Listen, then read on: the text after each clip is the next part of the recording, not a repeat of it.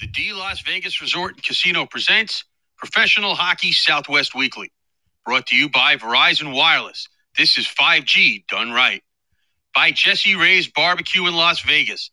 Pick up any of our award-winning sauces on the way home tomorrow night at fifty-six eleven South Valley View Boulevard in Las Vegas.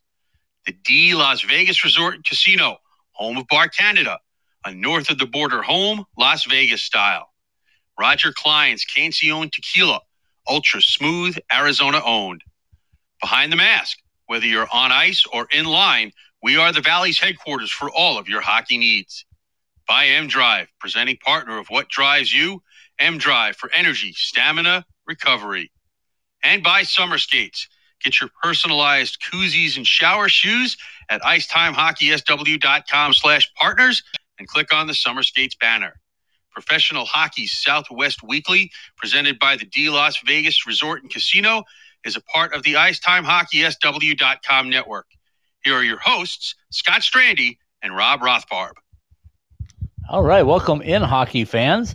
Anywhere that you may be listening to us live on this Monday night, this is Professional Hockey Southwest Weekly, presented by the D Las Vegas Hotel and Casino, beautiful downtown Las Vegas. Scott Strandy joining you from Scottsdale, Arizona tonight, and my co-host, my new co-host, back for his third night, Rob Rothfarb is with me from beautiful Southern California. Rob, how are you? I am well, Scott. I am uh, enjoying the uh, Southern California June gloom right now. June gloom, I love it. Uh, there is no such thing as gloom to me when I come to Southern California. It's just perfect all the time. I am so jealous. Uh, right now, we're basking in one hundred plus heat, and uh, the, the the fires are burning all the way around the state. So uh, it, it's not the funnest time of the year to be here either, if I can say funnest. But anyway, this is uh, Professional Hockey Southwest Weekly, and we have got a ton of stuff to talk about.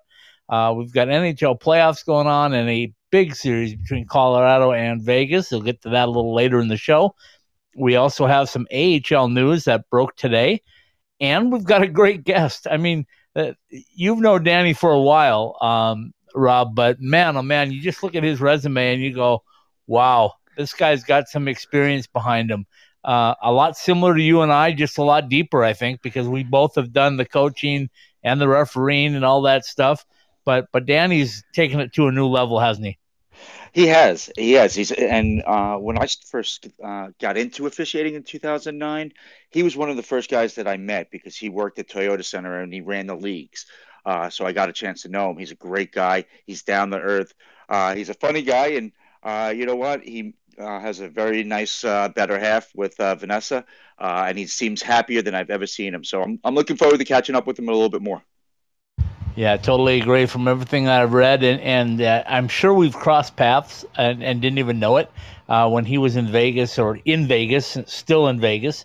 Uh, he was the general manager over at uh, City National, yes, correct? Yes, and the uh, funny part is is that even when he was at Toyota Center, you, you didn't know that, that he worked there. He, he worked behind the scenes. He didn't flaunt where he worked and what he did. Yeah, that's uh, that's a class act from the start, so...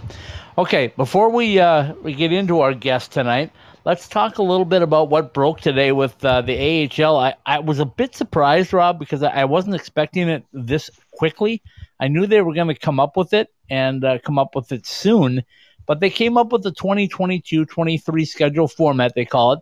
The A H L Board of uh, Governors approved it today, and um, it came out basically saying that uh, it, it's going to be a little different than even last season, because they broke down the uh, divisions for us, but then they have three different groups playing three different amounts of games, which is really strange. Have you seen that at any level before?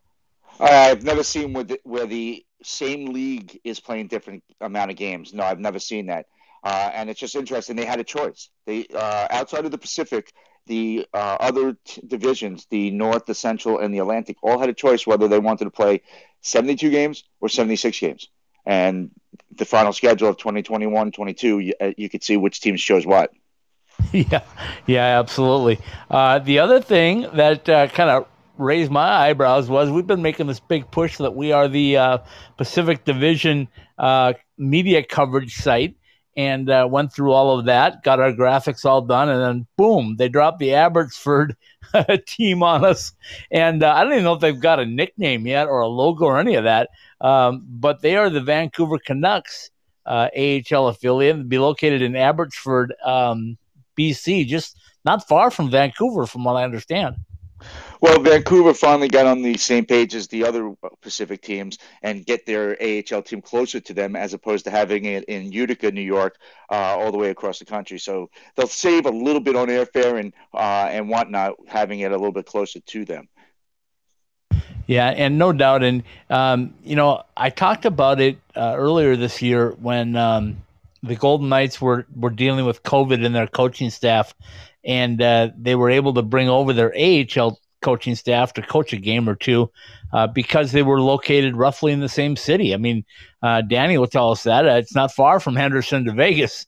Uh, I know that. I've been there uh, a ton of times. So um, it, that that's another advantage that I think was not planned for, obviously, but worked out well. And I think if you talk to the players, I think they all appreciate the fact that they uh, are in Henderson and their parent team is in Las Vegas, and if they need to be called up, like has happened several times with the Golden Knights this year, uh, due to salary cap struggles, they move players back and forth seamlessly, it seems. Well, they learned from the East Coast is really what it seems like, because the East Coast has always had their farm teams real close to where their uh, parent club is. You look at Boston with Providence, you look at the Islanders with Bridgeport, the, the Rangers with Hartford. It's a real uh, quick stop to get, if you were called up on a on a uh, last minute notice, they could get to the arena quickly, as opposed to having to catch a flight from somewhere. Yeah, you know, and I've talked to coaches, I'm sure you have as well, but uh, over this past year, they've talked about just how nice it was under COVID circumstances to have, um, quote unquote, a bus league out here out west that they could actually get from point A to point B. We had Steen Pashnik on last Monday, and uh, Steen talked about some long bus rides, but yet was thankful that they were able to uh, be able to play games, right? Well, he... He said he, he he made it clear that he would much rather do any length bus ride for however long, as long as it means playing. And and yeah. I get that, and I get that because I remember, you know, even with just pickup, when they shut down the rinks because uh, of COVID and there was no pickup, I was riding my bike more, but there was no games, there was no camaraderie, so you're not seeing your buddies as much. It's the same thing with with the uh, A H L and N H L guys. If if they're shutting things down, they're Uh, quarantine as well. They're not seeing their friends. They're they're not seeing their family. So hopefully we'll see uh, uh, as you get along in the summer, more and more uh, professional teams are going to have full stadiums. And then when we get into the N H L season, I haven't heard any announcements as far as whether they're going to be full stadiums for the twenty, uh, twenty-one, twenty-two N H L and A H L seasons. Have I haven't heard officially, but I can tell you what, what we saw in Vegas last night, um, if if places can't have full uh, attendance, I think they're going to be screaming uh, because because that that was an advantage for sure. And I'm sure Danny can tell us what that's like as well. But um, the, uh, the, the Golden Knights been able to stuff that arena, and they packed them in there last night to uh, to T-Mobile. It makes a difference. It makes a huge difference. And uh, you're going to see it uh, probably in Colorado. I'm not going to say that I'm going to predict the Vegas win, but uh, Colorado does not have full capacity yet. And Colorado coming off two losses in a row in that that atmosphere of Las Vegas, um, I'm just not sold on the fact that they're going to be able to overcome it. Well, you couple that with uh, the fact that they have better goaltending. The Knights have better goaltending. We talked about that. Oh, I knew but... you were going there. I knew you were going to go there. I knew you just couldn't wait to go down that road. but, but I also want to talk about being in that in the fortress. I mean, it really is one of the loudest places that I've ever heard of uh, in, in my life of watching sports. And I've been to some loud stadiums. I mean, I was in, in ninety-four, I was at the uh, game seven of the Rangers, Devils, Rangers, uh, Canucks. That was loud. You couldn't hear John Amarante sing the national anthem. So I know loud. And when I'm watching on T V where you, you could pot it up and you're still trying to, and the crowd is just getting louder and louder. It's just incredible. It really is. And uh, that atmosphere was a big reason why it's two two.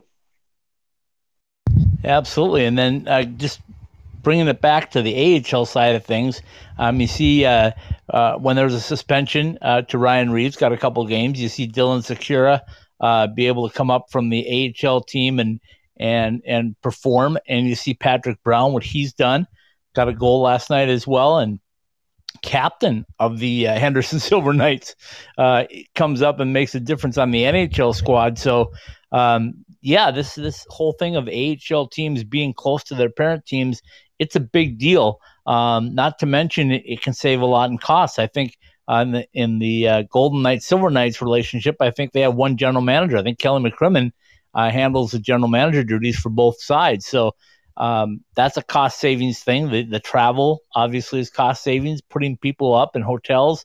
Um, you basically, if you're part of the Golden Knights, Silver Knights organization, you just find a place in the Vegas Henderson area and you're good to go. That's what it seems like. And, and I, and I don't know if it's the way the N H L is going, but it seems like there's more general managers that have the responsibility uh, of also the minor league club. I know uh, Chris Drury for the Rangers has had it for the last few years. And you and I talked about the whole coaching search that he took three months to get an A H L coach. He's not going to just turn around and hire an N H L coach uh, in a blink of an eye. Uh, so I think that because you'll the, G M is seeing both teams and is really in tune to what the A H L team is doing, it gives them a little bit more of an advantage. So they really know who to call up, and they're not relying too much on just scouting reports, but they're also part of the decision. Yeah, one hundred percent correct on all that. Okay, let's uh, let's take a quick break. Let's come back and let's bring on our special guest, Danny Patterson uh, from Las Vegas, Nevada. I believe Danny's in Las Vegas tonight. Maybe not. We'll find out. Um, and uh, we'll talk some hockey with him on the officiating level, the on and off ice, and all the things he's seen in Vegas as the hockey has exploded there. And then uh, we'll come back after that and talk a little more N H L stuff and get into the uh, – the uh, nitty-gritty of this series between Colorado and Vegas, because it's turned uh, exciting after that first game blowout. So we'll take uh, a quick break. We'll be back in about three minutes. Hi, this is Derek Stevens. Download your new sports betting app with Circus Sports. Get twenty-four seven access to a dynamic sports betting menu, including props, futures, cross-sport parlays, in-game wagering, and more. Sign up for the mobile wagering app at circus sports dot com. Then visit one of our downtown Las Vegas sports books at the D or the Golden Gate to activate and fund your mobile wagering account. Learn more at circus sports dot com.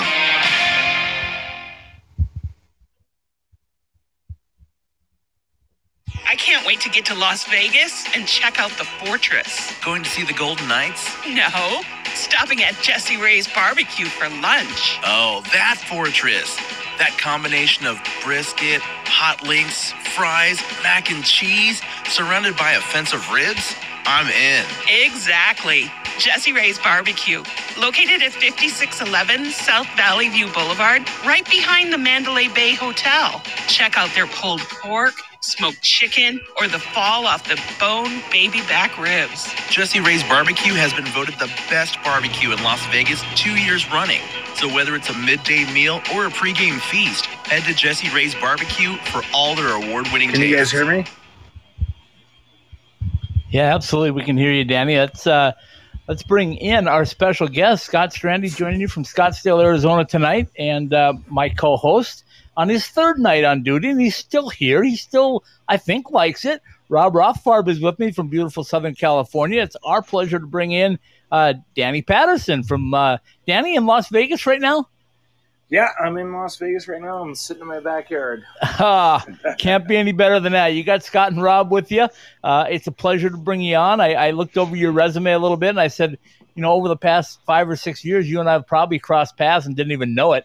Because uh, I've been in Vegas so much, but you and Rob uh, have a pretty good relationship for uh, for some time. So welcome to the show. Uh, you know, it's awesome to you know be here. I appreciate you guys having me on. And yeah, Rob, uh, you know he's he's he's amazing, and I'm sure we Scott, I'm sure you and I have crossed paths. Yeah, I totally agree. Um, you know, Danny, when we were talking about having you on, Rob and I were uh, were chatting it up, and we said, you know, officiating is something that. Uh, kind of gets overlooked unless they do something wrong. And uh, I was a level four official at one point. I was a level four uh, U S A coach at one point. Um, of course, uh, Rob has been working the system and working his way up uh, through there as well. So there's a little experience there, but your experience tops us both, I think. So tell us a little bit about how you got started doing this and, and what your duties are right now.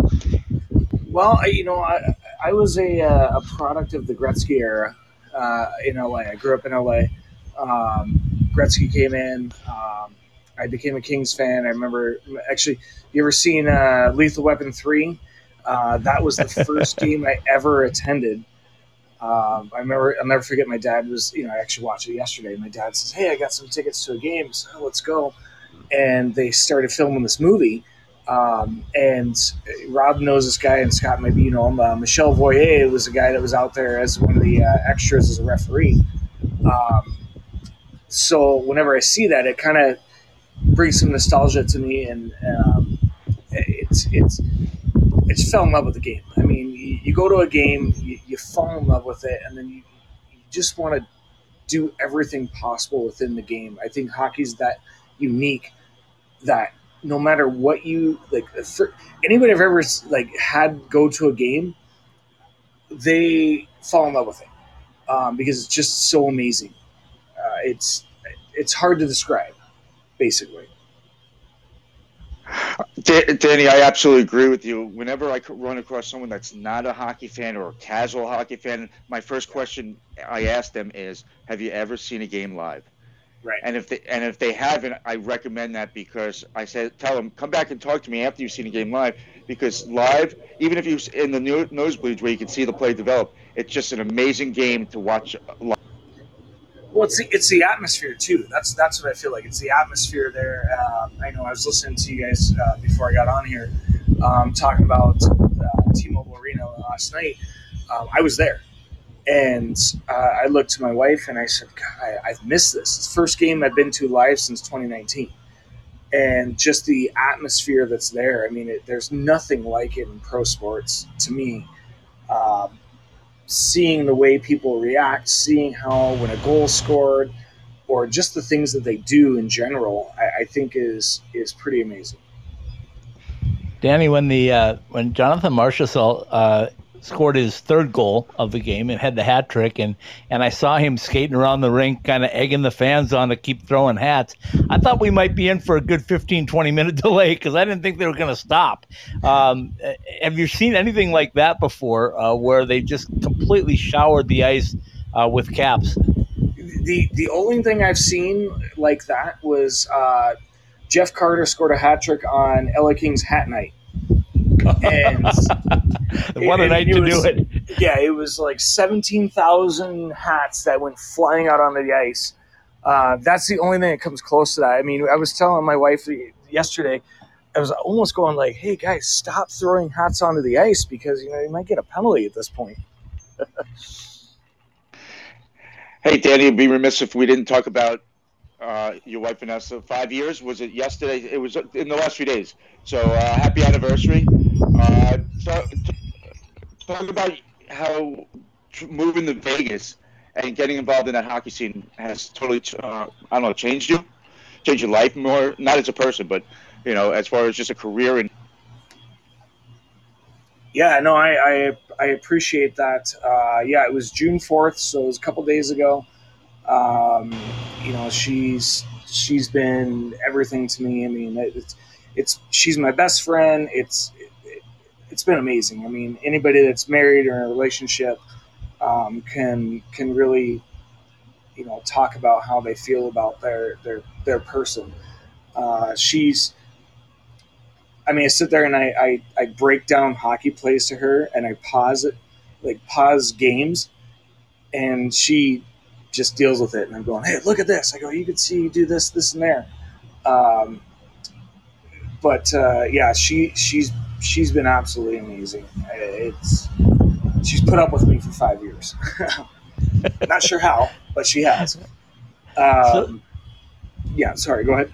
No, Danny, I was just going to ask you, uh, you know, when you moved to, to Vegas and, and kind of saw what was happening there, I mean, I saw the same thing. I saw, I went up there. Uh, we started our company six years ago. When I went to Vegas the first time, and uh, there was discussion about uh, uh, a ticket sales drive, if you will. And I know that Bill Foley wanted to see numbers, as uh, it would expect from the Bill Foley type of business, right? He doesn't do it to lose money. so, right. so right. when when I saw that, and I thought, hmm, this is this is interesting, but is it realistic? And then very quickly, it became more than realistic. It became ultra, almost futuristic, if you will, because nobody would expect uh, the things that happened in Vegas with uh, one October and then the team of uh, quote-unquote misfits coming all together and making the run. And um, the first year, Danny, I went up there and I visited with uh, some some fans, just average fans. And I wanted to do two things. The first one was I wanted to see how many different uh, names were on the back of Golden Knights jerseys of players, right? And I yeah. think I found twenty-four, twenty-five. We know there's twenty guys on the main roster, so these are yeah. some other guys. Um, so that was one thing. The other thing I wanted to do was ask people um, their experiences with hockey. And I ran into so many families that were uh, equipped in uh, custom jerseys that said, yeah, we knew nothing about hockey when this, this team started, uh, but we just fell in love with them. And uh, what's that been like, you being right there in it? Well, and, and, and to answer Rob's question, too, like moving here, Uh, you know, it, I worked for the L A Kings and I got offered the opportunity to come out here, and we, you know, we talked about it and we said, hey, you know, what do you, what do you think? And we said, okay, let's do it. Let's do something different. And we came out here, and then to answer your question, Scott, um, we got out here and, you know, this, everybody thinks of Las Vegas. They think of the Strip. They think of gambling. I mean, I had family members ask me, what casino was I going to stay in? Uh, it's a lot different of a community out here that people that people don't really understand. You get off of the Strip, you go west, you go east. It's it looks like anything else. It looks like uh, you know any any other city. I mean, you think of Phoenix or Temecula or anything like that. That's what it feels like, other than going into a grocery store and there's slot machines in there. Uh, other than that, it, it's just a regular city. And so being here, when we first got here, I mean, I, I'll be honest. I remember uh, my my boss, when I first started here with the Golden Knights, he told me the team they were picking, and I looked at him and go, we're going to lose seventy-five games. We're not going to win. I don't know who William Karlsson is. I don't, you know, I don't know who Thomas Nosek is. I have no no idea who these guys are. And you I kept telling him, the goaltender, though, I'm guessing, right off well, the get go. Yeah, he's some guy. You know, he sat on the bench a little bit, but I, you know, I kind of. Uh, but I remember telling my, I remember telling my wife, I go, "This is ridiculous. We're, we're going to be terrible." And then the entire year, they kept winning. They kept going. And I remember telling, I go, "Ah, the other shoe's going to drop. You know, it's, you know, whatever. It's gonna, they're gonna, they're gonna come back to earth." And the joke we had, I said. We got to, I think, the second round, and I said to my wife, I go, if they win the Stanley Cup, we're going to adopt six dogs. We have three right now. I said, we're going to adopt six dogs. And they won game one of the final, and I just looked at her. I was like, oh, like crap. I might actually have to do six dogs.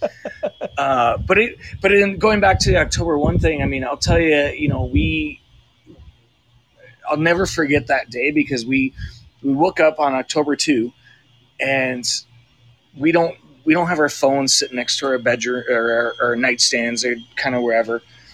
And she, my wife gets up and she goes, "I have twenty missed calls from my grandmother." And I go, "Why?" Because we we actually went to the game at T-Mobile Arena that night, and we joked about getting onto a bus to go to uh, the Route ninety-one. And we said, nah, let's just go home. We we ended up going to Chili's by our house. We had a beer, went home, fell asleep. And then we got up in the morning to, I mean, both of our phones were just blown up. I mean, she had twenty missed calls from her grandmother. I had thirty text messages from friends, you know, fifty missed calls. And I go, what's going on? And we turned on the news and we found out about it. We go, what the heck is going on here? Um. Then we found out exactly what happened, and it was it was I mean, I remember going into work that day and just in, in a numb state. Like, you just numb. You don't know what's going on. And to find out everything that happened, you're kind of going, what's going on? And then, to be honest, too, I had people from the L A Kings asking me, because there was an L A Kings employee that, unfortunately, she didn't uh, make it from there. She was at the uh, at the festival, and people were asking me, hey, can you find out if she's alive? So it was it was, it was really tough. I was calling people. I, I made a bunch of cop friends, Uh, paramedic friends, and I'm calling these guys, go, can you tell me anything? And at one point we thought we found her in a uh, in a hospital room, and turned out it wasn't her, and, and unfortunately she didn't make it. So I think, you know, it really it really united the city even more, and I hate to say it that way, because I rem- we went to the first home game, and there was not a dry eye in the building. Uh, you, you're, I mean, we were bawling our eyes out. Like, I'm, I'm getting choked up right now talking about it. Um, it was, it was, it was tough. And I remember telling my wife, I said, I said to Vanessa, I go, I just hope they score one goal. Get, let it be the first goal. And they scored. Place goes crazy. And then, of course, they score like five goals or whatever, and, you know, place going completely nuts. Um, it was it was special. It was special. And I think that it really made this entire city go, wow, the, you know, these guys are awesome. Because they also went out and they went into the city. They didn't. Nobody knew who they were. Nobody knew. Right. Nobody knew who they were. I mean, you again, you had you had William Karlsson, who scored three goals for the Columbus Blue Jackets, going to a hospital, going to a police station. Nobody knew who they were, but they did it. And that's the thing that now this city, I, I can't tell you how much this city loves this team. You could, you could definitely see that uh, whenever they take the ice. I mean, it just, it's, I keep talking about how loud it was. Uh, I was in Vegas on that day. On uh, I was in for a softball tournament. Uh, on yeah. October first, and I left the Strip forty-five minutes before the sh- uh, shooting happened. I was across the street uh, from the hotel that uh, the shooting happened at, uh, and just because we were bored, we didn't want to gamble there. We went back to our hotel uh, at Southgate, and uh, it just I my same thing with my phone. My phone was blown up, but to see how the city, you know, you saw Boston how they handled, New York how they handled. Uh, it was really nice because Vegas is known as a transient city with so many transplanters, and they and they really put, banded together, and it really, really pull, pulled them together. And it was just, yeah. you know, it's it's one of those amazing tales that you look back on and like, wow, look at the way the city responded. Oh, it, it was amazing. It, it's being being born and lived in L A for most of my life. Like I, I've never seen the way people responded. I mean, there was hours long waits to donate blood. You know, I, I have friends that like, I have a, a friend that he has a truck, and he goes, I drove down there and I just grabbed whoever I could. Anybody that was coming out there. Uh, Rob, you know, uh, Stephen Barry, he was there. Right. Uh, and, and because he had actually asked to stay at our place, Uh, at our apartment um, a couple days before, and I couldn't get a hold of him. And yeah, and because I knew he was down there, so I'm texting him, calling him. His phone was dead, um, and he was, you know, grabbing, you know, his his friends. He's like, "Let's get out of here. Let's get out of here." I think they ended up at the Tropicana, if I remember correctly. Uh, they were at the Tropicana in one of the conference rooms, and he pulled everybody aside, and the friends he was with. And let's get let's get let's get the heck out of here. We're we're getting out of here.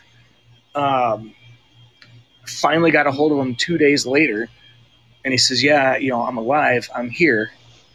Because it's crazy. I had another I had another friend from L A that called me and says, "Hey, my friend is there, has nowhere to stay. Can they stay at your place?" Absolutely. Uh, they ended up not staying. They were able to get out of there, but it's just it was it was a It, again, it, it unified everybody that was here, um, because it was a really tough thing. Even now, like I said, I get choked up when I talk about it because there's so many people that didn't survive and they're just going to have a good time. Um, but it definitely unified the city, and I think that with the hockey here, it unified everybody. And then for that first year, for them to go on that run, everybody, I mean, you can't drive anywhere here in the city without seeing a Golden Knights logo or a Silver Knights logo. I, I mean, even even so, the Silver Knights, once you once you get past the pandemic, they're going to sell it every game. I guarantee it. They'll, they'll sell every game. eight thousand, nine thousand people will be in that building. Yeah, I totally agree with you, Danny. Um, it, there's no easy way to transition out of that, and, and we all felt right. it. I remember uh, myself uh, making phone calls as well. I, I was I was here in, in Scottsdale and just saw it at the end of the news at ten thirty, and I knew about the game and I knew about the players and everybody that I knew there. And I started doing the same thing. I started texting to check and see how everybody was, and I didn't find out about Nick Ramoni uh, until about five thirty in the morning. Um, yeah. And everybody oh, yeah. was checking in with me going like, yeah, we're good, we're good, we're good. And then finally I got the message on Nick, and it was just like, you know, my heart dropped. And uh, Nick and I are good friends, and, and uh, you know, just the strength uh, that he had to pull through and what he's done with it since. I've had him on a couple of different times talking about, uh, you know, and he doesn't want to talk about what happened. He wants to talk about what happened afterwards, which yeah. is just a class act in his part. But, okay, so so jumping over to the, to the Silver Knights, I was at the first practice uh, in January. Uh, Paul Hornstein and I were both there, and he was here. We were doing a little show uh, down at the, uh, the D. And we went to practice, and I watched him. And, Danny, this is the God's honest truth. I watched the very first practice, and I said, this is a special hockey team, because – I could see two really good goaltenders, one that catches right, one that catches left. I could see some really good leadership in Patrick Brown and and um, different guys that, that were veterans. Uh, Jimmy Schultz coming in and was turning into a veteran. And then I could see some really good young guys in Jack Dugan and, and uh, Lucas Alvarez. He's got on the line uh, of all of them. But I said, two things stood out to me. The way they carried themselves on the ice, they they look like winners. This is their first practice together as a team, and they looked like they were winners. And I think they got that from the Golden Knights culture. And, and secondly is uh, th- they were just a right mix of talent, young and old. So you being right there, did you see that same thing? Oh, absolutely. Uh, and and just real quick, I want to say uh, with with Nick Ramoni, I mean, he, he's he, you're right. He's a class act. Uh, it. was one of my first calls when I heard about him. Uh, he's he's an amazing person. Like he's he's such a good dude. Uh, he's a good guy. You know what I mean? So um, transitioning to that, yeah, I did see that with the Silver Knights. There, there's a swagger. Uh, they're good. They're they're just good. yeah. And that and that's that's the way is they're just good. And and I see that from you know. Working, I worked the home penalty box uh, as an off ice official for the Silver Knights, and they come in, and you can ju- you can just feel it. You can feel that swagger. You can feel that confidence. There, there's a there's a good future here with not only the Silver Knights but with the Golden Knights and hockey in general here in Las Vegas. Uh, there, there's just so much to be excited for in the next five, ten years. I mean, these guys come in the box, and I ask them for water, and like. Nah, I'm good. And I just laugh. I'm like, all right. Well, you've been out there for two minutes. What do you mean you're good? I'm like, I need a water. Uh, but they're, but they, but they're, they're, they're just. They've got that swagger. You've, and like you said, they've got the leadership that's there. You got Brownie. You've got um, Sakura, uh, Logan Thompson. I mean, he's. I believe he was named A H L Goalie of the Year, and you some of the correct. saves he'd make. You go, how did he do that? Like, yeah. what's just happening right now? And you try to, as, as an off-ice official, you try to obviously remain neutral, but you kind of go, wow, that was pretty good. All right. I'd, I'd yell over to our uh, scorekeeper and go, whoa, what a freaking save. That was awesome. Uh, but it, it's – they're set up. They're set up very well. And in the A H L – I. It's it's funny because no no other division did any playoffs. and Pacific Division did their playoffs this year, which, let's be honest, are exhibition games. Um, and I don't know that they they I don't know the Silver Knights really got up for those games, because it's just they don't matter. Uh, they're going to be a force to be reckoned with, and I think that the future is bright for the Golden Knights too. When you have your Mark Stones, your Max Pacioretty's, when they retire or get traded, uh, you, you've got some good guys coming up. Uh, good guys, yes. I was watching the Silver Knights, and uh, you know, you talk about Logan Thomas. It was on full display in the A H L playoffs. So if if you're saying that the team in front of him didn't get up, because I know watching Logan Thomas, he got up for those games. Oh, absolutely. Oh, oh, he definitely did. I'm, I'm saying because they lost. Like they, they lost a two out of three series with Bakersfield, which, in my opinion, wasn't the better team. But they beat them most of the season. They were they were actually, with the playoffs, won nine of thirteen games against Silver Knights. It's a team. Every once in a while, and you know this, Danny, you run across a team that you just match up well with. Doesn't matter the records. You just match up well with them, and you know you can. Uh, yeah, no, you're absolutely right, because I felt I felt that way with the Golden Knights with uh, Minnesota Wild. They just matched up better than anybody else. I agree with that too, and uh, because of goaltending, maybe. Ah, uh, yeah, yeah. It's it's interesting to see. I, I felt like game one when it was seven to one. It's not a you know slight on Robin Lehner. I just feel like he's not athletic enough to deal with Colorado. Well, and, when, and when, same with Minnesota. When we had our discussion about the series, I didn't even bring up Leonard as far as why the Knights would have a chance. I, I was all about Fleury, honestly, I, I, and that's why I said that the Knights should have a fa- should be the favorites in the series, because I'll take Fleury over Grubauer. Oh, absolutely. I, I think that uh, it's funny because. So, did you watch uh, Game Three when uh, Marchessault hit the puck off of uh, Grubauer into the net? Yes. I said I said to Vanessa, I said to my wife, I go, that's a turning point in the series right there. And and that's what that's one of the things that I've been talking about is when you need, it could be a six five game, but when you need yeah. that key save, Fleury will give you that, whereas I never felt that about Grubauer, and I don't want to keep harping on Grubauer because Paul and I... Yes, you do. Paul, Paul, Paul, Paul and I both agree with that, but I don't want to upset the Avalanche. Yeah, they're in our coverage area too. But Danny, let me ask you this: you you brought that point up about uh, Jonathan uh, banking it in off the back of Grubauer. I, I felt the same way. I thought that was a turning point. I thought the momentum switched at that point. We'll find out, I guess, tomorrow night how much it switched. Uh, it's different being on the road, um, right. but. But talk about momentum switches, because the way that one turned in favor so far for the Golden Knights. Remember. The, uh, and of course you do. Uh, this is the Stanley Cup final, but remember the save that was made on, I think, Alex Tuck, uh, that stick that oh, just yeah. flew out. And to me, that was the turning point the wrong way for the Golden Knights, because I felt like if that goes in, it might change all the fortunes. It, it, you're absolutely right. And, that, and it's funny because I remember saying we were – wife and I were at the game, and, and I, I looked to Vanessa, and I said, the series is over. I looked at her, I said, this, this is over. Washington's going to win. Uh, because it, it was absolutely the turning point. I mean, momentum is so big in hockey. And it, I want to say momentum. It's confidence. It, it's knowing, okay, you can score. You can do this, or you can't score. And it's a big deal. And I, I never forget looking at her and going, game's over. We're done. Series is over. We're not going to win. And she was like, ah, no, we're going to win. I go, nope, nope, it's, that's it. And nothing happened after that for the Golden Knights.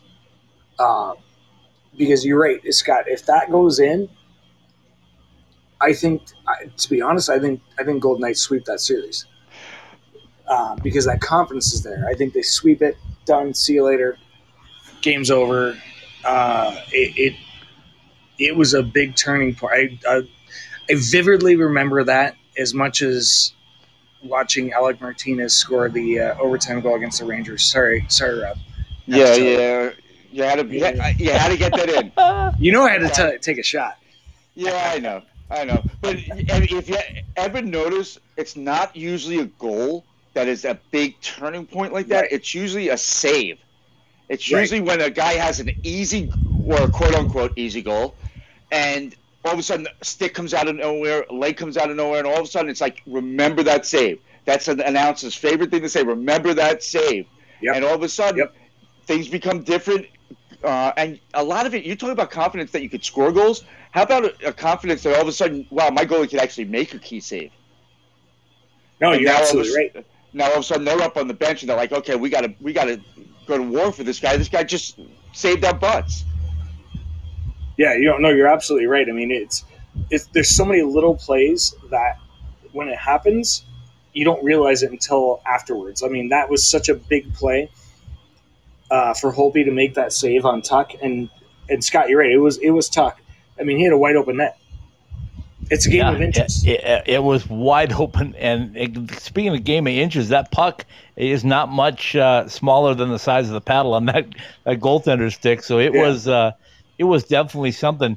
Um, I'm going to open this can of worms, Danny, and I know we don't have much time to go on here, maybe another ten minutes or so, but um, I want to open the refereeing can of worms because Rob and I kind of had a little discussion about this uh, in game one. Um Was it game one, Rob, or the contact of the head, or was that game two? That was game one, right? Game one, because it happened yeah. earlier before Reaves pulled his shenanigans. Yeah. Here we go again. Uh, so anyway, Danny, as an official, and, and me being a past official, and, and Rob being an official, I saw that first hit that took Yenmark out, and I thought, as an official, contact of the head, and, and here's how I looked at it. I looked at what happened to Arizona State uh, the last two years. Every time they went to the Big Ten, if they touched somebody anywhere near the head, it didn't even have to be the head, they were going to get a game and a five-minute major just like that. And everybody knew it was going to happen every time they went to a Big Ten building. And I don't want to say there's bias, but yeah, there's bias. Okay. But anyway, uh, when I saw that hit, I'm going like, uh-oh, we got problems. Because if he doesn't get a game and a five right now, Um, things are going to really get nasty down the road because Vegas was tired. It was obvious. Uh, they were tired. They were gassed. And that just kind of led uh, a little insult to injury. So your thought on that was, was that the right call uh, in your opinion? Uh, they I told they you missed. It was a can of worm. yeah, no, they, they, they, they missed it. I, I think the suspension and the call on Reaves was the right call. Um, two minutes for interference on Graves was the wrong call. They missed it, and it happens. You know, it, it happens. You, you know, you're out there. I mean, Rob knows. I mean, you Scott, you know, you, you get out there, you you might miss something. Um, it was. Di- I'm going to be honest. I, I I feel like the officiating in this year's playoffs is is not been good. Uh, they've missed a lot. Uh, we have four officials on the ice. You, you've got to be able to get the calls right. Uh, that's that's just my opinion. That's you know. I, Can I jump they, in on that opinion at the same time? Because I think yes, absolutely. I think you're one hundred percent correct on that. Uh, the frustration for me, Danny, is uh, the calls that they seem to never get wrong are the uh, puck out of play. Uh, oh, yeah, yeah, they, yeah, we yeah, never so. miss those, right? Uh, they're, they're all over that all the yeah, time. Yeah, that one is, is is always called. And I thought the one uh, against Cale Makar uh, on the power play the other night was a ridiculous interference call. I mean, he had no idea, I don't believe, that uh, he was backing into uh, Riley Smith coming across. But anyway, I agree. I agree, I agree with, with that. I agree with that. Like, but, but it, Danny, what, about, what about the Max Pacioretty hit? Because we haven't talked about that. Because that also was a contributor. Uh, in that whole Reaves debacle. I, I don't remember that hit. Uh, that was the I reverse don't... hit. He was he left the puck and wasn't playing the oh, puck. Oh, yeah, yeah, yeah, yeah, yeah. And he, laid, and he laid him out. He hit him in the chin. I, I, well, that's the thing is, I, I you know, everybody, you know, they, they want to talk about protecting everybody's heads and concussions and limiting the con- concussions and head injuries. You got to call that. You got to call it. In in my opinion, you got to do it. But at the same time, Pacioretty is defending himself, but you don't have to defend yourself like that. And that's how I would justify it if I call that penalty. I'd say to, to Patch, I go, hey, you don't need to put your shoulder up into his chin. Right. Put into put it put it shoulder to shoulder. You right. don't need to go for the head. Um, and I think that's where a lot of people need to be more educated, I guess, in that type of play. Right. Because they go, oh, he's defending himself. Well, no, he doesn't need to go for the head. Go to go into the shoulder. Give him like, chest. Right in the sternum. Hit him in the chest. Yeah. That's what you're sternum, taught. Exactly. Exactly. That's what you're taught. And I think that, well, there's a whole other can of worms there. We're talking about, you know, when you talk, you know, talking about going to the sternum is, you know, people, coaches now teach players to turn their body towards the boards and get mm-hmm. hit from behind. Yeah. Take the hit. Yeah. Take the hit and then move on. Right. Because you're going to be safer. I mean, Rob, and I'm, I'm sure, Scott, you've seen this too. How many times have you seen a player that has the puck along the boards turns his body at the last second and gets his head, you know, hit right in the boards, and now you have to call a ten-minute misconduct mm-hmm. because you hit him, you hit him from behind. Yeah. Well, what, what, one last on the on the player safety and, and the shenanigans that have gone on in these playoffs. Are you telling me that Mark Scheifele was the worst defender out of Tom Wilson, uh, Reaves, and uh, and and his hit? I, I, I you know, really, uh, I, I don't buy it. There, there was only one. There was only one play that happened while a, a legitimate play was going on. I, I'm going to say yes, and here's why. You don't need to make that hit. Yes, the other ones you don't need to make that hit either, but that one especially, it's a. He, he's still trying to prevent the goal that, that's now. That goal makes it a two-goal game at a, almost out of reach. Remember this also. He coasted. If he would have skated harder, he would have hit him before he ever turned the corner. And but he would have got a five in a game instantly for a charge there. He slowed himself down to just try to, in my opinion, I'm just now, now uh, nobody knows what's in his head, but uh, what I'm seeing right. is he slowed himself down so he wouldn't get that charge because he didn't leave his feet until after the contact. And he's and, and it's also a situation where he's trying to stuff that puck. Who Who is standing straight up when they stuff a puck like that, Danny? He's leaning down, and that's why it looks worse than it is. I, I don't disagree with you. He coasted as he went in for the hit, but he also came from the other end of the ice. That's what I was going to say. Bingo, he, he from, lined him up for miles. He lined he lined him up from the pretty much his own blue line. But Shifley over and then yeah, he did. Game. But but but you asked me a question. He jumped up. He jumped up into him. It's just it's one of those plays that doesn't need to be there. It doesn't need to happen. And he's stuffing in. You're already down a goal. What's what's If you lose five to four or six to four, what's the difference? Well, he may have thought that if he prevented that goal, then they could come back and tie it up, possibly. But but at least the play was going on. You're ta- you're talking about someone who put his knee in someone's head to push it into the ice, and another one put that pulled hair and then put his face into the ice. Would you I mean, not agree? Would you not agree that there was intent to injure there on that play? Are you telling me that the other two didn't have intent to injure? I mean, oh no! I'm, I'm asking that play. I'm asking that play in general. That, that, I'm not it, asking it, about the other ones. It, it looked like it looked like he, he wanted to send a message. It definitely looked like he wanted to send a message. But no, I didn't ask that. Was there an intent to injure?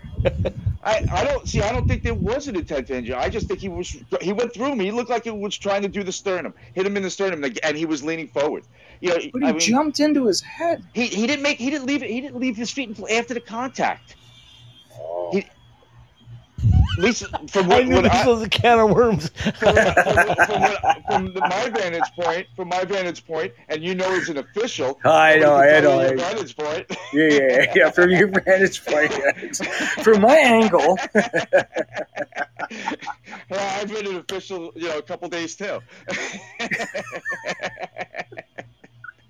It, you know, the beauty of this, guys, is that uh, in the games that we're talking about, they've got multiple camera angles. They've got multiple people with eyes watching. Um, and you have to hope that when all those brains come together, that they make the right call, right? And right. my point in bringing up this whole can of worms was, to me, Danny, it looked to me like the, the hit on Yenmark, and he's still out, uh, so it was a serious concussion. But, yeah. but that play looked like if you call that right then and there, maybe nothing else comes of it. But absolutely, if you don't make that call, and everybody, you know the guys on the bench, you hear them in the penalty box. I'm sure they were all saying on the bench, are you kidding me? We're going to have to take this into our own hands because they just gave him two minutes for that hit. We lost Yenmark. Yeah. We may have lost him for who knows how long. And uh, and, and they and so then guess what? They take it into their own hands. And that's when it comes to hair pulling and the knee in the head and everything else you can do Uh, outside of the uh, ropes, if you will. Um, so, yeah. so so that was my thought. As an official, I looked at it and I said, you know, if this could be reviewed, you got to say it was contact to the head because it was. You know, well, whether... and, and, and sorry to cut you off. It, it, no problem. It's exactly that. It, it, it's and you guys both know. I mean, you to me, the first five minutes of a game is the most important when you're officiating a game. Bingo. Mm-hmm. Uh, because you are setting a tone. If you're going to call something super tight, you got to do that all game. Yeah. If you're going to let it loose, you got to do it. You got to do it all game. You got to let it loose. And you're right, Scott. Where if they had called the appropriate penalty, nothing else happens. Everything's done. Not in that they, game, but you don't think there's retribution later in the series? Uh, oh, l- later in the series, absolutely, but not in that game. Right, it's, right. When it got to seven to one, I was kind of I was telling Vanessa, I go, this game's going to get out of hand. Yeah, because I, now they don't give a shit. They're oh, sorry, Oops, sorry. They're not. Uh, We're on a podcast. You're good. All right. they they they they don't care at that point. Yeah. Where and that's where Reaves is like, you know what? Screw it. I'm going to go out. I'm going to hit this guy. It's seven to one. Who gives a crap? Right. And I think that's what if you set the tone. Early, you make that call. You say, you know what, that's a five-minute major. At that point, I believe it was four to one. I'm not entirely sure what the score was at the point. Yeah, but three or four make, to one. I can't remember exactly yeah. either. You, you yeah, yeah, because they split that, two, I think, on that on that five-minute or the nine-minute major. Yeah, yeah, yeah, nine. Yeah, exactly, nine-minute, the nine-minute major. Um, you make that call early. No one's going to do it because it shows you have control of the game. And I think that's the problem that's happening right now in not only in pro sports, like pro hockey, but amateur hockey. They can't take control. Hey, we're not doing this. We're done. You want to do something stupid? You're out of here. We're not doing this. We're going to move on, and we're going to call it everything. But, again, it's it's setting the tone, and I think that's something that's really, really lacking in officiating right now. Yeah, do you I, think that's I, the youth of it? I mean, you're seeing younger and younger officials out there. You think that's part of it? Uh, I think it's leadership, uh, to be honest. I mean, I, I'm I'm not going to lie. Out here in Vegas, we don't have any real youth officials coming in. We've got we've got good officials out here, uh, but we don't have anybody coming up. And oh, okay. you you have to kind of go look. We have an N H L team that's been here for four years. We've got an A H L team that's been here now for a year. Hockey's blowing up in Vegas, and there's not enough officials for it. I mean, I jumped onto the ice again, and you know, you know me, uh, Robbie. I'm a little bit lazy. I'm like, ah, I don't want to skate that much. But you know, stop, stop. I, I, I, I'm jumping out there because I, I want to teach the, the youth out here and go, hey, this is what we've got to do. Like you've got to be able to get more kids, get get the Bantam A kids, the kid or yeah. sorry, fourteen A, whatever they call it now. Get them out there. You're not going anywhere. Let's be honest. Stop living the dream. Well, it's not just that. I mean, we're in in baseball, in Little League, we told kids uh, umpire leagues below you. So if you're in the majors, umpire yeah. minors and below. So yeah. you know they they and they got paid for it. Too. So it was like it, that's how it that's how you kept the kids in the game. And you know what? I wish I was an official for the majority of my playing days because my my ledger wouldn't read a lot of goals, a lot of assists, and a lot of penalty minutes. I love it. Well, no, I love but it. To, to, to, to your point, I mean, I I started uh, as an official. I was twelve years old, and I, I would I would officiate games for a hot dog and a soda, and go, this is amazing. And I'm I'm about to be thirty-seven now, um, and that's why I said, you know, this is my twenty-fifth year actually officiating hockey, uh, because you got you get to see a different part of the game. And let's be honest, I don't have to go to Burger King and McDonald's, and no offense to anybody that's done that, but I don't have to flip burgers. In high school, in high school, I was making twenty-five dollars an hour reffing adults, reffing kids, you know, on a Friday night. It kept me away from being in parties. It kept me away from, you know, doing stupid stuff that you would do as a kid. It gave me a job, uh, and and I learned from it. And to the point where now I do, I'm a I'm a good official. Rob might not tell me that, but. Uh, I'm a good official. Well, I always love work. I always love working with you because I know that I'm always going to be looking faster than certain people on, that I'm working with.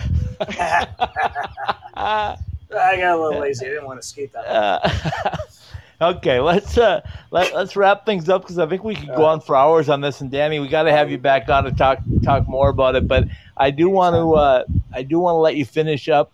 Uh, tonight by just talking about um, the A H L. That, that's a big thing for us. We've decided to move in now and cover the entire Pacific Division.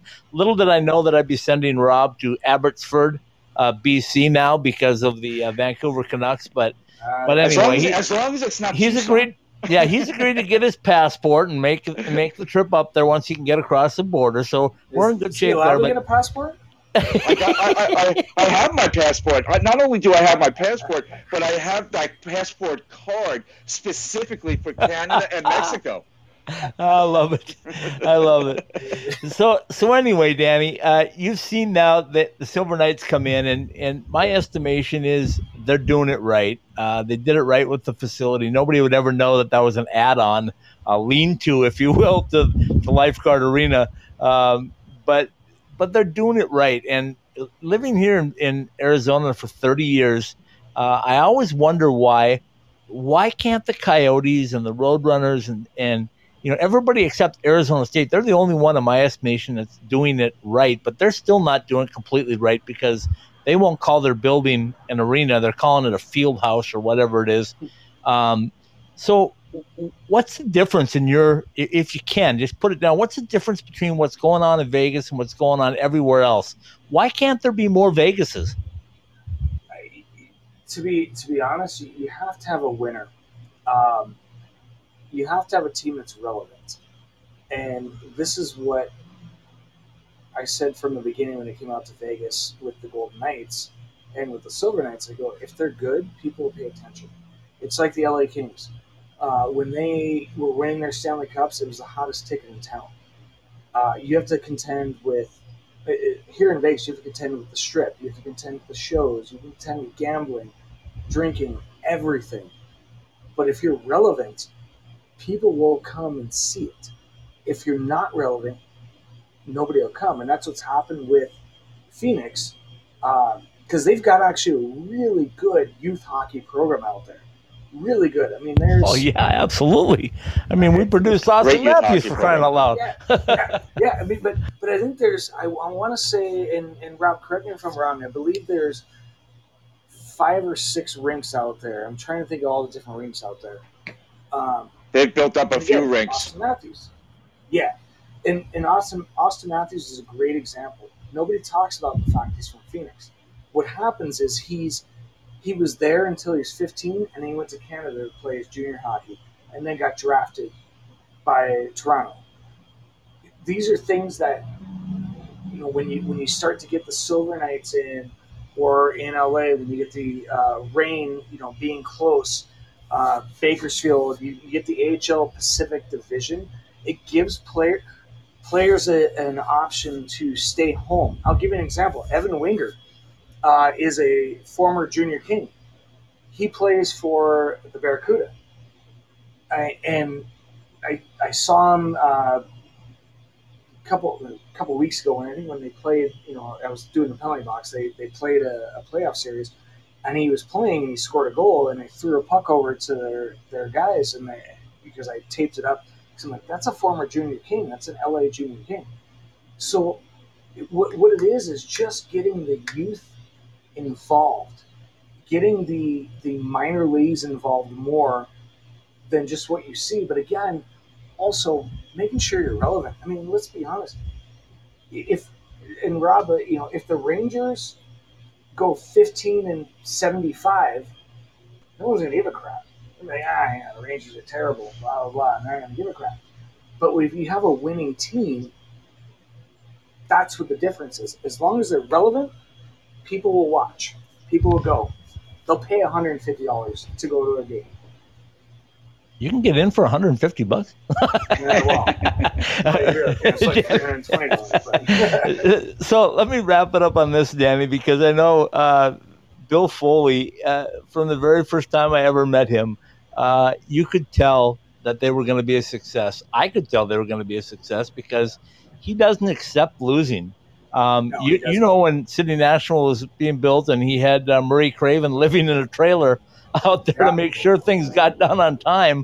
Uh, and it almost broke up their friendship because poor Murray was being worked to death. But that's what Bill does, right? And uh, I, I think that's been the problem in Arizona for a long time, is that we haven't had that owner that comes in and, pardon the pun, takes ownership of his organization and, and does something with it. As close as we were, believe it or not, was when uh, just a couple of years ago when we had Aaron Cohen as the uh, the president and uh, uh, president and C E O. Uh, when he came in, uh, he did a fantastic job of, of surrounding himself with really good people, and there was a real big vibe. And then guess what? New ownership, he's gone. Now they're starting over again. So uh, you can't keep starting over. Uh, Bill Foley's not going to start over. He's going to continue to build. I joked with him uh, when they opened up uh, uh, the Henderson lifeguard rink. I said, time to move down to Boulder City, get an E C H L team, the Bronze Knights.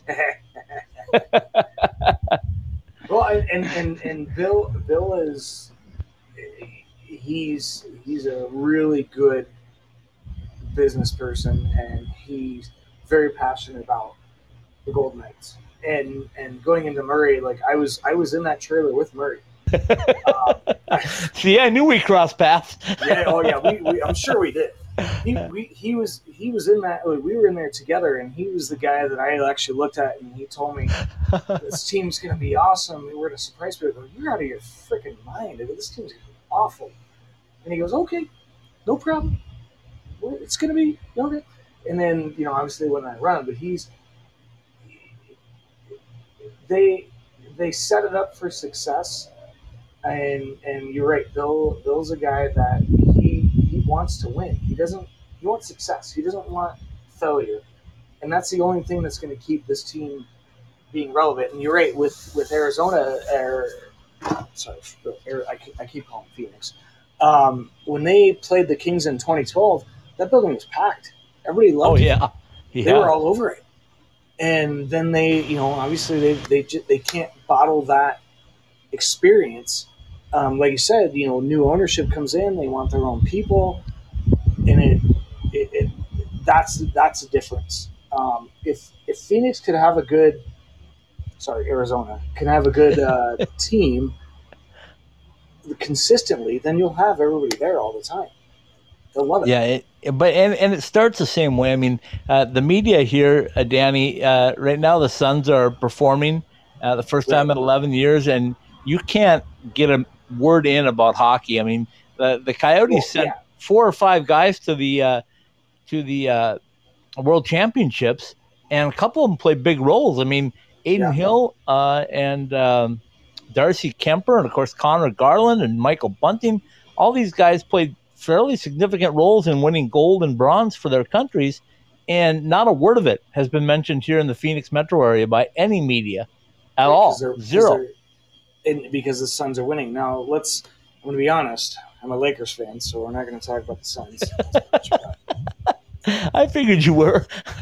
that that was that was Scott sticking up for his. When was the well, last time the Knicks won a world championship? I don't know.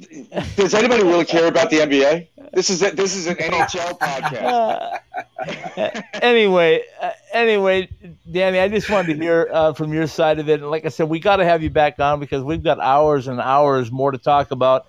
Uh, yeah. I look forward to meeting you in person when I get up to Vegas again, maybe even Thursday night, because uh, I'm contemplating coming up when they clinch. Oh, my Colorado fans are going to be all over me. Oh yeah, they're going to be they're going to be hating on you. You might have a place, to, a sports bar to take them to, right? I, I mean, I, I know a place. I know I know a place called Porch Light Two. nice, nice. Got, got a spot. Okay. All right. Well, we appreciate your time because I know it's uh, it's always tough. Uh, at least we got you between games because we never would have gotten anybody tomorrow night. Uh, that's going to be one heck of a series. So, uh, Rob and I definitely thank you for coming on, and uh, and we'll definitely be in touch and, and be talking more hockey with you down the road. Yeah, I mean, anytime you guys need, uh, I appreciate you guys having me on. This is, uh, you guys do a good job. I was listening to it before I got on, and, and you guys do a, an amazing job. So, uh, Rob is, uh, you know, as much as I like to stick it to him, he's he's doing pretty uh, pretty good work here. So, he's he's our guy. We got uh, we call it the quad pod of hockey, Danny, because we've got live podcasts Sunday, Monday, Tuesday, Wednesday, everything from professional to N C double A to A C H A D one coverage. So nice. um, tell your friends we're there on uh, on Podbean, and if you can't listen to it live, you can always get it on anywhere that you uh, listen to uh, to podcasts. So well, thanks again for it. joining us. I appreciate it, boys. I, I can't wait to be back on with thanks, you. Thanks, Danny. Absolutely.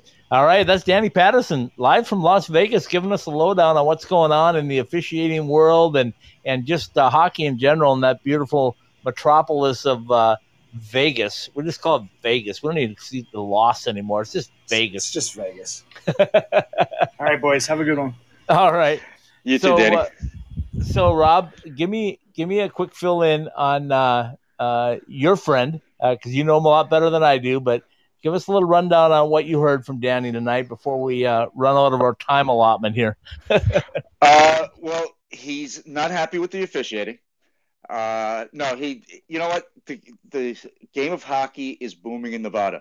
You see it with the Henderson Silver Knights, you see it with the Golden Knights, and he just, you just hear it in his voice, the excitement that the state of Nevada has for the game of hockey right now. Yeah, I totally agree with you. I've seen it firsthand. Like I said, I may be up there Thursday night to see what happens if, uh, if, uh, Vegas wins, uh, tomorrow night and could cl- close things out and clinch the series. Uh, I may go up there just to see what that's like because it's going to be pandemonium on the strip if they are if they win. And this is only the round, the second round of the playoffs, so you still got two more to go. Well, this this could be the Stanley Cup because it's two of the best teams in Winnipeg and Montreal going into overtime in Game Four of their series. Okay, good stuff. Well, we'll get into uh, more of that next week. Uh, our uh, thanks again to bring Danny on and uh, and have a chance to visit with Danny Patterson, the uh, former general manager of the uh, City National Arena, now working with the A H L club, the Henderson Silver Knights, and doing off ice, on ice, a little bit of everything up there in Vegas. Uh, Rob, take it away. Okay. The D Las Vegas Resort and Casino's Professional Hockey Southwest Weekly has been brought to you by Roger Klein's Cancion Tequila. Our new extra añejo is aged at least three years before bottled. Get your bottle tonight now at cancion tequila dot com. The D Las Vegas Resort and Casino, from the Fremont Experience to the iconic American Coney Island Restaurant. We are more than just a great gaming action. Book your spot at v d dot com. Verizon Wireless, the five G and five G Ultra Band for business America's been waiting for. By Summer Skates, fall, winter, doesn't matter. We still like to keep our drinks cold. Get your personalized koozies or shower shoes. Go to ice time hockey s w dot com slash partners and click on the Summer Skates banner. By Behind the Mask and behind the mask dot com, where we can provide for all your hockey needs on the ice or inline. See the website for th- our three Valley locations and more. And this is uh, Jesse Ray's Barbecue sauce. It was amazing sauce, so I can't wait to try the barbecue. So Jesse Ray's Barbecue at fifty-six eleven South Valley View. This is a live read. In Las Vegas, where despite how long it takes you to eat your meal, there's so many delicious choices, it always seems like it takes you longer to decide what to eat than actually what to eat. Uh, or actually eat it, I'm sorry. Uh, presenting uh, by M-Drive, presenting partner of What Drives You. M-Drive in the morning, relax at night. our two-step system for energy, stamina, and recovery. The D Las Vegas Resort and Casinos, Professional Hockey Southwest Weekly, and all of Ice Time Hockey S W podcasts are live every week on the Podbean app. Available for download at iTunes, or the iTunes Store, Podbean, the Google Play Store, Spotify, Stitcher, iHeartRadio, and on the TuneIn app. Ask Alexa to turn your your I T H S W podcasts. Professional Hockey Southwest Weekly, presented by the D Resort and Casino, is a part of Ice Time Hockey S W dot com network. All right, you got through it. It was a it was a stressful one, but we got through it. The page keeps moving on. It was great. Uh, it was great having Danny on. So we thank Danny Patterson for joining us tonight. Uh, just a wealth of hockey knowledge, and always fun to hear. Last night, Rob, we had uh, uh, Victor Pemin on, who we called the super fan for Arizona State, and what a great listen that was, because uh, he just brings a different energy than a player or a coach. When you're a fan, you're just you're equally as invested, maybe more invested. Uh, and the same thing with Danny. I mean, he he's seen it. He's talking about guys that, that come into the penalty box with them, and, and, and you know, people he's seen growing up in, in L A. And, uh, you know, and I think his firsthand knowledge of Vegas is going to make him a great resource to us in the future. Absolutely. And it's kind of cool because I know I have officiated Wingert, because I remember the name on the back of the Junior King jerseys when I was officiating. So it's kind of it's kind of cool that, that you know kids that are, that are now getting to the uh, minor leagues and then possibly to the uh, show. So it's really nice.